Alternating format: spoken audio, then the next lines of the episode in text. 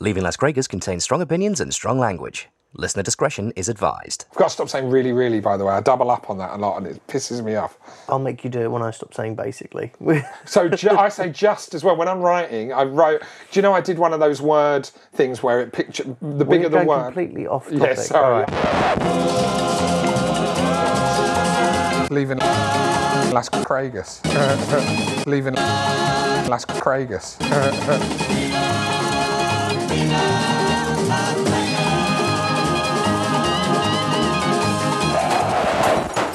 I tell you what, because people have been really interested in the film podcasts, and we get people say it's really enjoyable to listen to you when you're passionate about film, even if hmm. you're, even if it's passionate about a film that you really don't like. You know, they just sort of enjoy that that passion. And I wanted to talk a little bit about where my love of film comes from and specifically where my love of unusual film comes from and i wanted and i was like well, what's the best way to approach and come at that with an angle without just talking about film Yeah. and then sort of landed on the idea of talking about the video shop and just the video shop as a concept, but then also what it meant to me. And I thought it might be just quite nice to do a nostalgia piece because the video shop doesn't exist anymore. So do a bit of a love affair and a reminiscence about the video shop. Yeah. So I've made I've made a few notes to sort of guide me through this because it's a bit of a journey. Starting out is talking about the high street. So I was born in 75 uh-huh. and this period of what I'm going to discuss probably goes from when I was about eight to when I was about 20. So it's like a 15, six, seven, 15 to 17 year period. So we're starting at 1983 and we'll go through to like 96 or whatever. So when I was a kid, I grew up in Barkingside in Essex, which is sort of on the board, was on the border of East London and uh, Essex and East London, and I think now it's considered London. And it was the you know the end of the Central Line, and it was, but it was kind of like a small town. Yeah. And it had one high street. The high street when you were growing up was the centre of your universe. Maybe you'd get a bus over to the neighbouring town, but you you know when you were young, you're not getting on trains and things like that. The high street that we had, and I'm pretty sure it was probably the same in all of the small towns, was a hell of a lot more diverse and interesting and multifaceted than high streets today. High streets today are essentially fried chicken shops and Prets. pound shops and Prets. You know, that's it. You're just lunch food, fried chicken, literally fried chicken on every high street, four or five different types, and a pound shop and a, and a shitty supermarket. And that's kind of it. That's all of your options. When I was, let's say, you know, 10 years old, on Barkingside High Street, which is a small town, at one end you had a cinema, a bingo hall, a library, and a swimming pool. Mm. No way do you have a cinema on every high street now or a swimming pool on every high street? It's just no, and we're, we're just a small town. The next town over, Gants Hill, had a swimming pool and a cinema. At the other end, you had a McDonald's, you had a park, you mm-hmm. had a haberdashery for the parents to buy, you know, or mums to buy knitting and hmm. sewing materials and stuff like that. You had a toy shop you know, with remote control cars and transformers and stuff like that. And you had an arcade. Hmm. And oh, and, and a vinyl store as well. So a record. So you've got a record store with a hippie in it who loves his Deep Purple and stuff like that. You've got arcades with Street Fighter and 1942 and all of these and air hockey Yeah. and stuff like that. couple But fruit machines. yeah, proper fruit machines, pinball machines. So that high street caters for everyone. Dad's rock and roll, kids arcade games and sweets, pick and mix in Woolworths. And, and I'm sounding like one of those, oh, it was better in my day, mm. you know, one of these gruff old. But the high street is one example that was that was better in our day. Oh. There is there is so much to do there of an afternoon to play with your mates, hang out with your mates. And one of the things that really attracted me and appealed to me was the video shop, which was, you know, what another thing that was on there to do. And the video shop, the video shop that we had in Barkingside, because it was a small town, was a shitty little box, family run box called Star Time Video. And when I say a box, it was like if you think of key cutters, hmm. you know, or shoe repairs, these tiny little hovels. And because it was small, I would argue it probably had at most let's say a thousand titles. It didn't have a huge blockbuster video style collection. You know, your average blockbuster has like 8,000 titles. So it had a very sort of curated little selection. And I used to love going in there with my best friend after school, and you'd go in and you would walk around the shop and you'd look at all of these video covers and you would imagine what those stories were like and you'd Yeah. pick up the boxes of the ones that appealed to you and you'd look at the back and you'd look at the pictures and you'd read the blurb and you would just imagine what was in those films, and then go in there like two or three times a week. When you'd seen a new film, you wanted to tell your friend, "I've seen that one." You know, when you'd seen a horror film, because your brother or your sister rented it out with their mates, and they let you sit and watch it because your parents were out for their one weekly drink and bunk up or whatever. You'd you'd run in there with your mate and go, "We saw that last night, Children of the Corn or whatever," and you tell them about the most grisly, gruesome murder.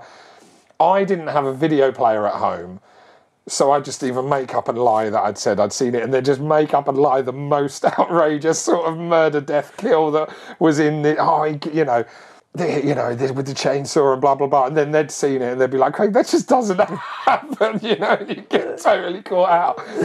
But I used to go in there and just imagine these films day in, day out, and um, it was just a you know that was my little mecca. I couldn't afford. I'd play you know say let's say I had a pound, I'd go and play a bunch of arcades, and then I'd hmm. just go in there and look again. And I just ended up going in there all the time and just having my imagination sparked by these stories and. Something else that needs to be given for context, which is really fascinating because people probably don't know. The video shop probably hasn't existed as a thing for a decade now Yeah. Let's say, probably even more, maybe even 15 years. So there are going to be people listening, hopefully, who maybe don't even have that great a memory of what an anchor point the video shot was because you had the movies that were on telly Yeah. or you had the video shot. And that, those were your only choices, and you didn't choose the movies that were on telly; they just played. Mm. So you had the curated choice for the from the BBC for you, or if you wanted something of your own choice, you had to go and choose it. But what was different then to what's different now was the release windows, and people probably don't realise this. So we're talking about, say, 1985 now, between 83 and 88, and this only really changed with Disney much later on in probably the early 90s. A film would be on at the cinema, and it would play for about three months, let's say. And it would only come to the cinema when it had finished its American run. And the reason for that was was because film used to be film. It used to be a 35 millimeter print, and they were expensive and they were heavy to transport. So what they would do is they would play the American run if they were an American movie, mm. and then those prints would ship internationally Yeah. second hand. Now, if it was a big, big film, and because Britain's a, the second largest territory for film in the world, or it probably was then, I'm not sure if France has picked it now or whatever. China, sorry.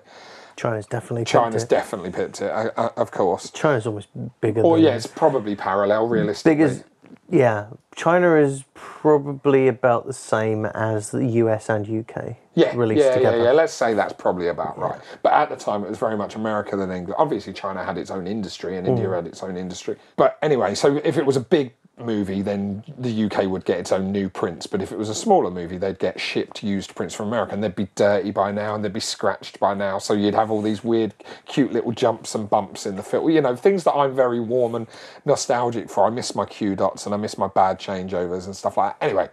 So a film would play in America for three months, then it would play for in England for three months.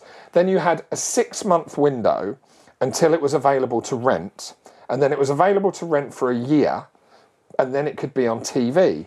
And TV had another six month window, or maybe even a year window, mm. and then you could buy it. So you could buy a film for thirteen ninety nine on VHS tape three years after it had originally played in American cinema. Yeah. Which is just an unheard of window.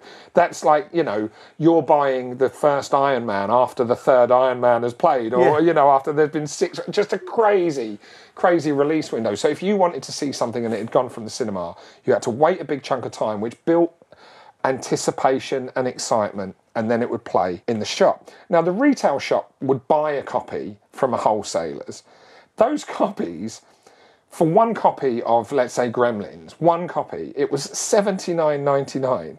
That, and this is 1984 we're talking about, so like 300 pound today. So one copy of a film was 79.99. So if a shop wanted four copies of one film, that's a serious outlay. Yeah. It's got they've got to rent it 25 times. Uh, Gremlins is going to rent 25 times, three weeks worth of rentals. Yeah. You know, for it to pay itself off and turn profit. But then you've got your store rental costs and your electricity and your staff costs. So the margins are very very small.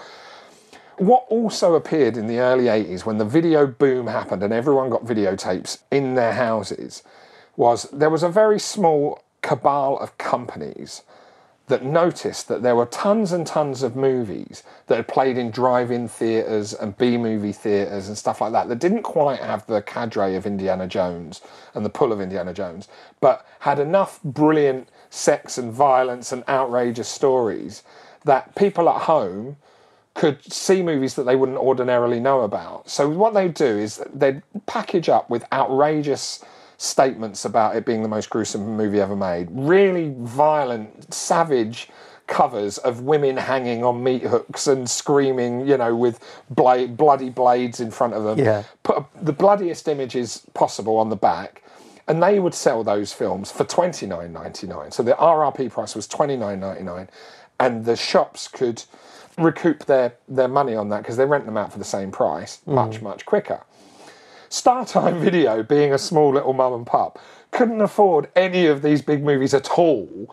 So it didn't have Indiana Jones, it didn't have Star Wars, it didn't have any of those movies, but it had Star Chaser or it had King Solomon's Mines, and it had a brilliant, massive horror section of video covers with outrageously gory, violent, you know, movies with titles like Anthropophagus the Beast or Three on a Meat Hook or Nightmares in a Damaged Brain. You know, just crazy. They had the most outrageous selection of films. So I was going in there every day looking at the horror section, imagination racing on what these, most of these films are absolutely terrible, by the way. Yeah. But falling in love with cinema but falling in love with a cinema that nobody else has, has any interest in or has ever heard of, you know, Yeah. and, and me not knowing that these weren't the movies that people watched, you know, me just going, oh, have you, I've, I saw this last time. People going, I've never, I've never even extra, you know, people going, oh, have you seen Poltergeist? And I'm like, what's Poltergeist? you know, so I was getting this really unusual left field love for film. So anyway, I'm going in the video shop every single day. And the guy who worked in there, Dave, who was sort of a young stoner dude, just sort of noticed that I was always going in there but never renting a film. And he was like, hey kid, what's the deal? You know, you come in there every day. And I was like, oh, I just like the video covers and have you seen that? Is that exciting? And stuff like that. But he was like, why don't you ever rent anything? And I was like, oh, I don't have a video player. I didn't own a, we were, we were, we were poor, you know. And video was quite new and hmm. expensive. So we didn't have a video player. And he was like, well, look, I'll tell you what, I'll make a deal if you hoover my carpets and you wash my window, but I'm eight years old at this point, maybe nine years old, and I know that because I was thinking about this the other day, and I was thinking about the first movies that I watched, and I remember when certain movies came in. So I remember when uh, Raiders, uh, Temple of Doom came in, and that was 1986, and I'd already been working there for two years. So let's say I'm nine years old at this point. He's like, if you hoover the carpet and you wash the windows and you take the tags off, so when a video was on loan, it'd have a little red tag on the top. Do you remember this? Says this film's on loan. It's like, go and get the tags for me, and I'll let you sit out the back after school and you can watch a film because they out the back they've got the video machine that rewinds all the tapes because people don't bring their tapes back rewound and that pisses off the next customer. He's like rewind all the tapes and then you can watch one. And he's like but you can't watch any 18s so then immediately the 18s are what i want to watch but i'll watch the most outrageous 15s that i can possibly get my hand on. So i'd do that every day. I'd come in do his washing up go and get him some food from the shop and then he'd let me watch a film out the back what I then quickly realised is when I'm out the back, he gives me the tape, but then he's out the front. He has no idea what I'm doing. So I can start switching the tapes out and just listening for him. And I start, you know, I started watching 18s and and Children of the Corn and, and things like that, really. And then going into school the next day and saying, I, I, I actually fucking seen this now, and you haven't because you've never even heard of it, and just going, oh my God, this. And every now and again, some of them really are outrageous and really are quite amazing. So I'm getting into this really obscure movies that I shouldn't be watching, and I'm also working mm. and it's keeping me i was being quite bullied at school because i was a different kid i was outspoken i didn't see the world the way other people and i was and i was being quite bullied at home because my brother was a teenager now and he wanted girls we shared a bedroom and he wanted girls around he wanted to drink and you know and, and all of those and i'd squeal him up if he drunk or you know brother stuff. So mm. this is keeping me away from home keeping me away from alcoholic father and, and all of that sort of shit and but it's also fueling my imagination. Yeah. Around about this time, there was an outrage over these movies, saying these movies are corrupting our children. They're really fucking violent. You know, these aren't the BBC would never show this. Channel Four, which was new at the time, would never, even though that was daring, would never show these films. And uh, the Daily Mail and Mary Whitehouse had a campaign where they campaigned the BBC to try and ban this sick filth, which is where that headline "Ban this sick filth" comes on. And the BBFC watched a bunch of these movies and they put together what was called the Video Recordings Act in 1984, where they outlawed certain behaviours, sexual violence towards women. You know, ver- various words and behaviours were heavily censored, and then movies started to be heavily censored. But a whole bunch of movies were banned. They became a list of 120 or so movies that had to be removed from video store shelves or the video could be prosecuted.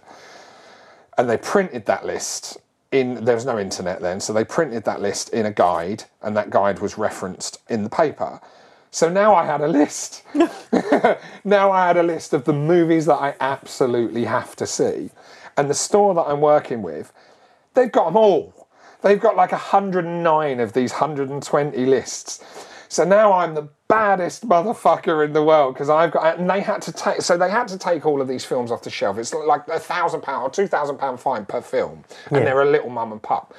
But obviously, they're a little mum and pup who've now got an angle to make a little bit of extra cash with their members in the know saying they've got these under the counter films and that's not really a term anymore but under the counter films was a you know was a real term in the 80s so they were like they kept all of their copies that they were supposed to send to be destroyed Oh, yeah. and yeah and they would rent them and then this became you know a little bit of a hotspot because they had all of these naughty films by that point I'd convinced my dad to nick me a video recorder. So now I had a video recorder in my room. So I started, you know, taking these movies home and watching them. But then I started pirating them. I eventually got my hands on a second video recorder somehow.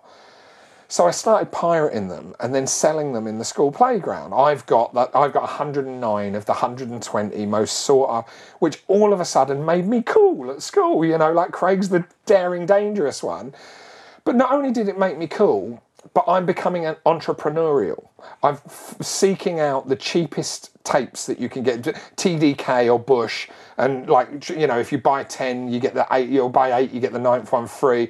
But the Bush ones are terrible quality, so the picture quality isn't as good. You know, just try, you know, doing my market research, and and I'm 10 or 11, I mean, I'm 11 by this point. point, and I'm learning entrepreneurial hustling skills and making a bit of money. Probably making more money than, you know, my older sister by this point, who's a cleaner. You know, I'm a, I'm a hustler, I'm an entrepreneur, I'm an independent film producer, so I make my own fortune. And all of those skills are born out age 11. But not only that, but I have quite a left left field view on the world and a left field and, and an internationally leaning sort of socialist mindset. And where that comes from is because in 1987, I'm watching foreign movies. I'm watching movies about dropouts and outcasts, bike gangs and ninjas, and you know, and I know I now know what a ninja is, or I know what a samurai is. No, and people in school, you know, they're watching American action movies where anything foreign is bad. Yeah. You know, the foreigner, the German or the Japanese man or whatever, they're the bad guy, and the American with the muscles is the good guy. So anything foreign is bad, and if it's a samurai, it's an evil samurai. So I'm learning, but I'm learning about samurai tradition and you know the importance of the sword and honor, and you know, and I'm getting this very very smart education that I wouldn't be getting anywhere else, and they're not getting because they're going to Ritz Video, which has got the bigger, more expensive thing. So I wanted to just paint this story and tell that talk about this love letter about this thing that is sort of gone now. There is um, I wanted. I'm not sure if I've mentioned this before, but there's the football anecdote. Have I told you about my thoughts on the football anecdote and how this leads to Brexit?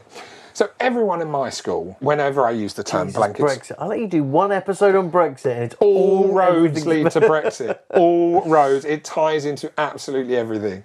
Yeah. So when the school that I went to, Yeah. I say everyone. I shouldn't say that because it's not everyone. But let's say a good eighty-five percent of the boys in that school liked football and commercial music and commercial films, and I was. You know, I'd heard about punk rock because I'm watching John Waters movies and, you know, John Waters movies with Divine, who's a fucking overweight, sex cross, cross-dressing man.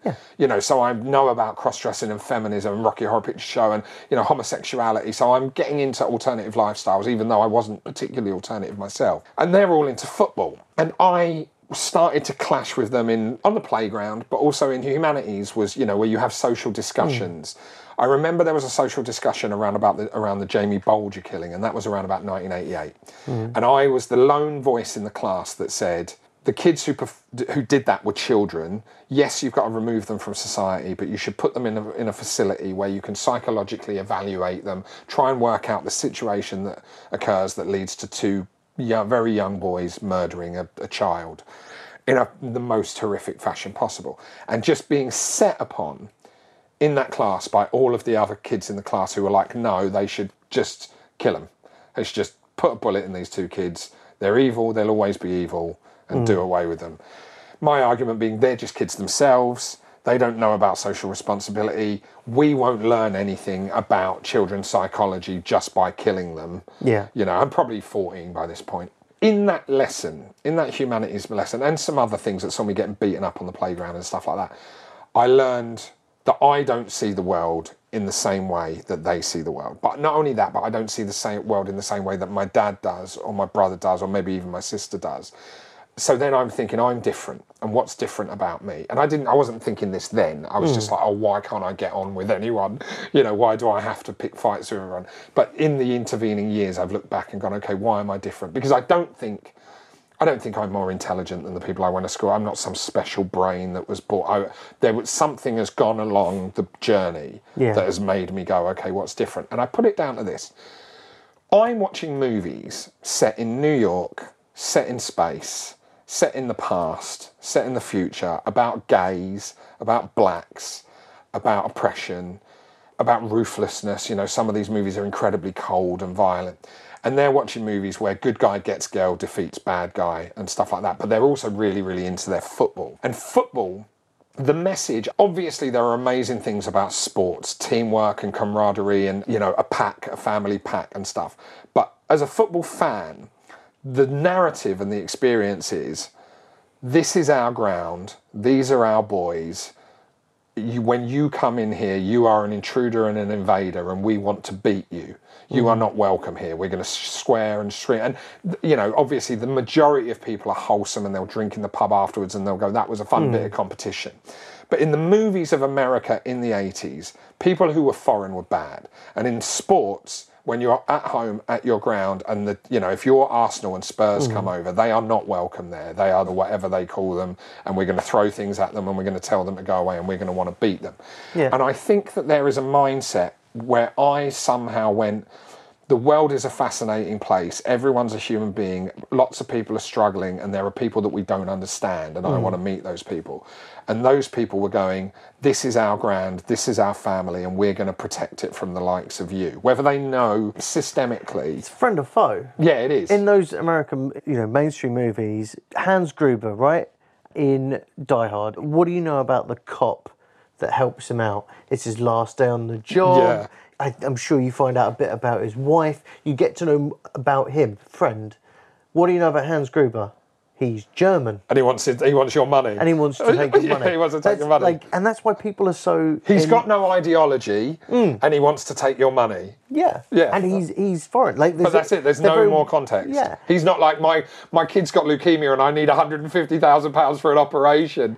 And that's- which you get nowadays, actually. Yeah, but that's you always get that overly praised that oh it had such a well-rounded villain Yeah. and the best villains are the ones that don't even think they're villains no, that's right. and i think that there's a whole swath of movies that just don't have that No, there was no context in the 80s. There was good guy and foreign bad guy. and I think that the, as you said, with the sports mentality, and especially in football, you have this is my team, these, and you know, oh, we're upset when someone leaves the team Yeah, when a yeah, yeah, player goes, yeah. and and oh, we're not sure about this guy who's joining our team because he was with our rival Yeah. team, and there is this territorialness. This protection of your family, Yeah, which and- is valuable. But combine that with this idea, friend and foe, and anyone that isn't your friend, anyone that you don't know about or can't relate to, you know, the two cops talking and relating to each other, that's that makes them friends. Yeah, yeah, yeah. You But- know, and that makes you go, well, we like them and they're the good guys because they have camaraderie and they have brotherhood. Yeah. So we're on their side. and the man that we can't relate to is the enemy. yeah,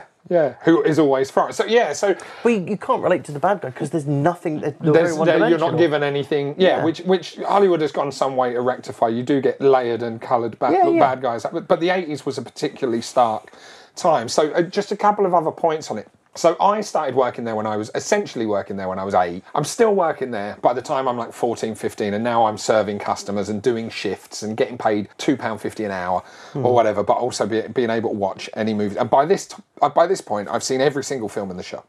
So by the time I'm 15, I've seen a thousand movies that you've never heard of and fallen in love with a hundred of them. You've heard of them since over the years, but this was even before the internet. Yeah. So there was a kid at our school, and he was a geeky kid who was picked on as well, but he was geeky in the way that he was super smart and worked really hard and did all his homework. Hmm. Very different to me. I just listened to, you know, fucking punk rock and told everyone to fuck off. His dad had a complete collection of Sight and Sound magazine. And Sight and Sound magazine is the best film publication in the world, and it is run by the British Film Institute, and it has been running for years and years and years and they review everything and they do introspective deep dives into world cinema which is just unheard you know it was unheard of anywhere else. Again there was no internet at this time. You know hmm. there was empire magazine and there was the radio times. So I used to go to his after school, and we'd go up in the attic where all these sight and sounds were kept, and we'd, you know, read about Kurosawa and Tarkovsky, and you know, French movies like Betty Blue and stuff like that, and Luc Besson, and and Chinese cinema. And I worked out very quickly that because I'd look up some of these movies in the big almanac that you had underneath of every single movie that the warehouse distributor would sell, could Yeah. sell, everything that they had in stock. I very quickly noticed that these foreign movies were even cheaper than the B horror movies. They were like 19.99, 24.99 each because nobody at this time watched films with subtitles. And I wanted to see them. So I convinced Dave, who wasn't the boss, but I guess he convinced the boss, he was just staff, to give us a little bit of money to create a world cinema section. Just 20 movies that I really, really wanted to see. It's going to cost them 250 quid, and you never know. Do you know what I mean? So we got our hands on, I think it was John Woo's The Killer. So this is 1989 now, maybe pushing 1990, so I'm 14. Um, Rashomon, Betty Blue, you know, so, which I think was 88. Yeah, and a couple of things like that. Maybe even, I remember Delicatessen was one, so I maybe that's 91. And we just had this little world cinema section, but no other video shops in the area had. I watched John Woo's The Killer, and if you've ever seen it, it's just glorious violence. You know, poetic, balletic, wonderful violence and, and chaos, doing things with action that no American movie had done yet. So I started pushing that onto customers that I knew liked action. They, it blew their minds. So then they're like, we want to see more. So you had these labels that specialised in these tiny movies, like Palace Pictures that did Evil Dead and Basket Case, and Medusa Pictures and Vipco. Vipco released all the horrors, uh, but then Vipco had a, a movie called Shogun Assassin, which was an amalgamation of the Baby Cart and the River Styx series, which was a bunch of movies that they'd chopped down into one 90 minute movie phenomenally violent samurai film. That went great guns. So then we were convincing the bosses to give us a little bit more of a world cinema section. So I'm learning about world cinema. My reading's getting better because I'm reading all these subtitles. I'm getting more intelligent. I'm being entrepreneurial. But also the audience, the customers, are being curated to watch things that they would have never ordinarily picked up on. And this was my final point about what's really sad about the video shop is nowadays with Netflix, you have this positive reinforcement algorithm where you go, oh, I'm going to watch Arrow. So then the next four things that you get suggested are other superhero movies, Marvel or DC hmm. or whatever. So you watch those and you like them all, but your front page starts to be curated to the things you like and the things that you haven't watched yet that you might like or you might not like slowly disappear from your view and you get this positive reinforcement algorithm. So you're never going to, fi- I'm short of people saying, no, trust me, you have to watch City of God or trust me, you have to watch La Haine. But because of the positive enforcement algorithm, City of God and La Haine aren't on there. Hmm. They're not on there anymore because nobody watched them in three months, so why renew the license? When you went into a video shop and the guy was on the sh- in the store who had curated the shelf for you, at some point he's going to convince you to take home a film that you're never go- he or she, sorry, to take home a film that you would never have or- ordinarily take home, and that is going to broaden your horizon in a way that it never would have. And it really did happen. I saw it firsthand where people would come back with the killer and go, Have you got anything else like that? Yeah. And we got our hands on Ringo Lam's City on Fire, which went on to be remade or ripped off uh, Quentin Tarantino with Reservoir Dogs. The reason we got our hands on City on Fire and Ringo Lam is because manga and some of the other labels started to recognize this burgeoning scene and interest in foreign language films and managed to they licensed Akira and Fist of the North Star and stuff like that because the word of mouth is spreading that there's a whole world of really interesting cinema Yeah. that you'd never have heard of. So I lament the dying of the video shop because it taught me entrepreneurship. It made me an internationally facing humanitarian. It made me jump above my peers in my empathy and understanding and inquisitiveness, which led me to travel and mm. all of those things. But also, I think because it broadened people's cultural horizons in a way that I worry are now narrowing. Yeah. So yeah, I just wanted to do a love letter. I think it's sad what's happened to the high street. I think it's sad that Netflix don't go. You've watched a bunch of this. We trust us on this. You hmm. know, our must recommend of the month is something you would never have thought. You know, there are things that can Yeah. be done to counter this. Okay, and that's my next question. If the video store had a very niche but important role to play in film education, yeah. what is there in the modern world that can take its place? Yeah, I think. I mean, I think that's a pretty good suggestion on Netflix. There are. There No, are. I mean, it's not. Netflix isn't a video store. Yeah. Netflix is manga. Netflix is hoovering up all these properties Yeah. and going, right, you've got all this stuff, what do you want to watch? And it's like the di- it's, like not gi- it's like giving the distributor catalog to the customer. But it isn't. It isn't doing that at all. One, it's not hoovering anything up. It's looking at its algorithm and it's making only that. So Netflix look at the data. Yeah, yeah, But, but- they're, but they're not hoovering anything up. They're actually preventing the things that were in that catalog from ever existing in the first place because they ho- they own No, but all we're not talking about new news being made because nobody ever made something new off the back of your world cinema Right, right, right. section in the video store. Oh, Well, so I, I disagree with so that, but fair enough. What I'm saying is that there there is this the video store never got anything made. The video store was there to help. It, it was the two tiered cutting through the bullshit. Yeah. One, there's this huge distributors catalogue, and then they would choose the films that they put on the shelves. Yeah. And two, after they got to know you a bit, they would start to say, "Well, how if you like this, Yeah, why yeah, not try something left field that you'll probably like?" So What can? Where is that now, or where yeah. could it be? So is, is does that sit with the podcasting? Is that the digital video store? Yeah, maybe. Yeah, maybe actually. Yeah, that's a very hmm. good point. People get t- tips from Mark Kermode and hopefully one day us and stuff like that. Just very quickly on that hmm. point, I'm just going to politely disagree a little bit in that hmm. a really, really good example. By the time we'd got to the I'm 16 years old or whatever, I think the video tape boom did allow movies to get made that would never have otherwise existed because before the videotape boom, you had to have a successful theatrical release. And a really, really good example of that would be Peter Jackson's Bad Taste, hmm. where the investors knew they would get their money back because there is a big enough audience out there for super trashy films on video now that you don't need the big American theatrical release to get your money back. So I do think that cheapo, shitty little twenty nine ninety nine video store managed to create a new audience of fans that allowed new types of low was- rent cinema. But wasn't that because Brain Dead had done no, well? Brain Dead was after Bad Taste. Bad Taste was first. Bad, Bad Taste was first, Yeah, then it was Brain Dead was 93, Bad Taste was 88, 89. What, so which was the one that took like ten years to make? Oh, I don't know if either of them took 10 years to make. Brain Dead got its money off the back of Bad Taste. So Bad Taste was super no money. Bad Taste is the one where the aliens come to Earth and they look big and wobbly and they just cut them all up with chainsaws. Yeah, the, I think that was the one that it, he literally like. It there might was have a taken him gap- 10 years There was a make. gap of in filming of three years. Right, yeah, I could Yeah, believe something that. like I believe, that, I could believe that. But yeah, they only got the finance off that off the back of the fact that they knew they could do DTV numbers, which was direct to video. Hmm. But yeah, I I do think that the I do think that the Netflixes and the Amazons could do better.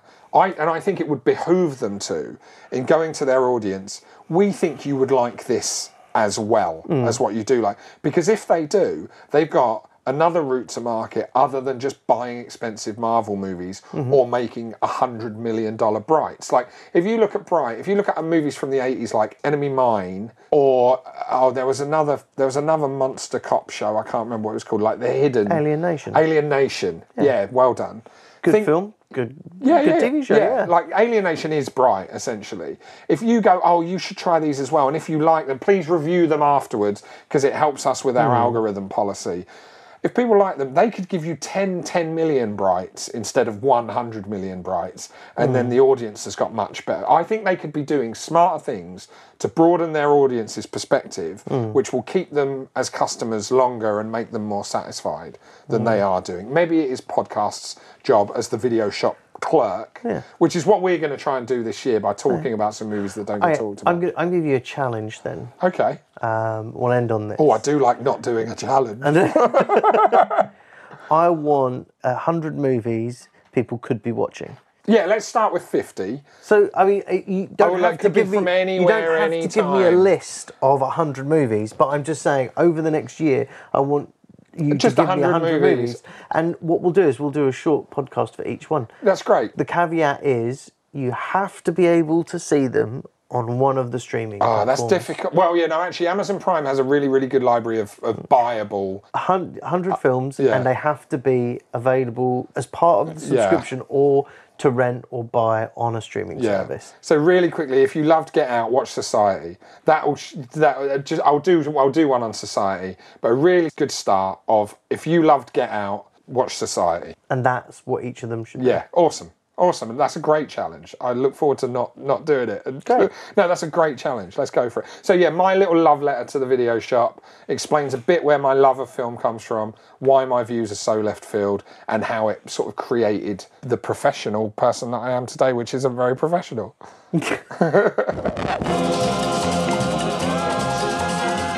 Leaving Las Vegas starred Craig Tui and Colin Wallace and was produced by Craig Tui and Colin Wallace.